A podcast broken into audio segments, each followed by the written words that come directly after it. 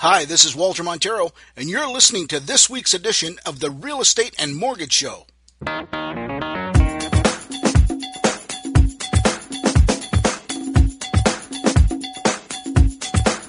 Hey guys, it's Walter Montero. Welcome uh, to Whiteboard Wednesday. Sorry about that. I, I did a recording earlier and for some reason it didn't upload to Facebook, so I'm doing it over again. And sorry about the repeat message if you actually caught it on a live broadcast before. Uh, but anyway, just wanted to talk to you about the state of the market. It is February, so we're obviously going into our spring market again. And uh, I can tell you the market is lightning hot. And as a result of that, um, we're getting a lot of multiple offers. And we have had situations uh, where there's been 29 offers on one property, 18 offers on one, 12 offers on another. We were in a unique situation last night where we only invo- involved in four offers. Um, one of which was ours. So there was three other offers. So very unusual. So you're going to run into a lot of multiple offers, especially if you're anything below 700,000, you're likely to run into it. And as a result of that, what's happening is houses are selling for significantly more than what they're listed for. And in this market, that could be anywhere from 25 right up to 100,000 and sometimes even more over its list price. Very frustrating for a buyer that's looking in the marketplace. Why? Uh, because you don't know where to look. So if you've been qualified for, let's say, $450,000 purchase price, you go out and, you know, typically what somebody does is they look between 425 and 475. Um, you can you can forget all that, okay? Uh, because really, in the grand scheme of things, um, well, I shouldn't say you, you should you're going to forget about it. You really need to follow the guidance of your buyer agent, okay? Because what's going on is properties are selling for so much more because listing agents are strategically listing them below market value. They're doing that in order to create multiple offers and it's working. Okay. So they're listing them below market value. They attract multiple offers. And as a result of that, they sell for significantly more. Okay. So that's what's going on. If you, so, if you're in the market to buy something, you need to look anywhere from 25 to 100,000 below what you're actually uh, what you actually qualify for or what you actually want to spend. So it's something that's very important that you need to do. Okay, uh, you need to follow the guidance of your of your buyer agent.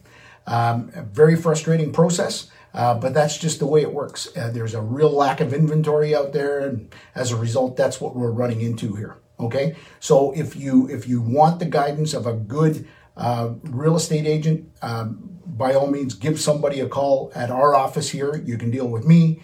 Uh, we have my wife Karen on staff as well, and then of course we just um, uh, my daughter Haley just got licensed, and she is very well versed in the market. She's been working in this environment here for a couple of years, so she really knows the market very well. Not to mention that she just bought a home last year, so she's very well schooled in this whole process of uh, multiple offers. Okay, um, so very frustrating process. I know. Um, buyers, this is not your time. Sellers, congratulations. This is your time. Uh, but keep in mind, when you go to buy, you're going to run into the same situation. Okay, not so common in the above 700. Now, I'm, I'm, when I say not so common, you don't get the craziness above 700 to a million, but it still it still has a presence. So keep that in mind. Follow the guidance of your of your buyer agent. Okay, so just wanted wanted to make that clear. That's what we're running into. Get pre-qualified for a mortgage because you're more than likely going to be pushed into making an offer that's unconditional. There, if you got a condition on finance or inspection or sale of, sale of property, forget it. Okay, but financing and inspection, your your your offer is probably not going to get accepted. In fact, many offices these days, even with the deposit, they want the deposit up front and not a check. They want it in a in a bank draft or a certified check. Okay, so that's what they're looking for. That's the environment that you're in. Okay, very, very frustrating. The other thing that I wanted to point out, and there seems to be some confusion in the marketplace. Yesterday, TD dropped their five year rate to 4.99%. The benchmark rate for the stress test is 5.19%. That has not changed. You still have to qualify on the 5.19% benchmark rate. Bank of Canada has not changed that. Okay, so when that changes, we will certainly let you know. But I know that there's been some controversy because TD dropped their five year fixed.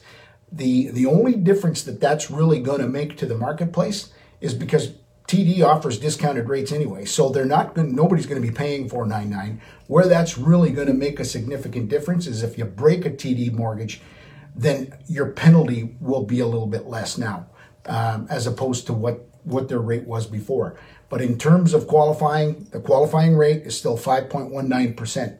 So until, unless that changes, and if it does, we will definitely let you know.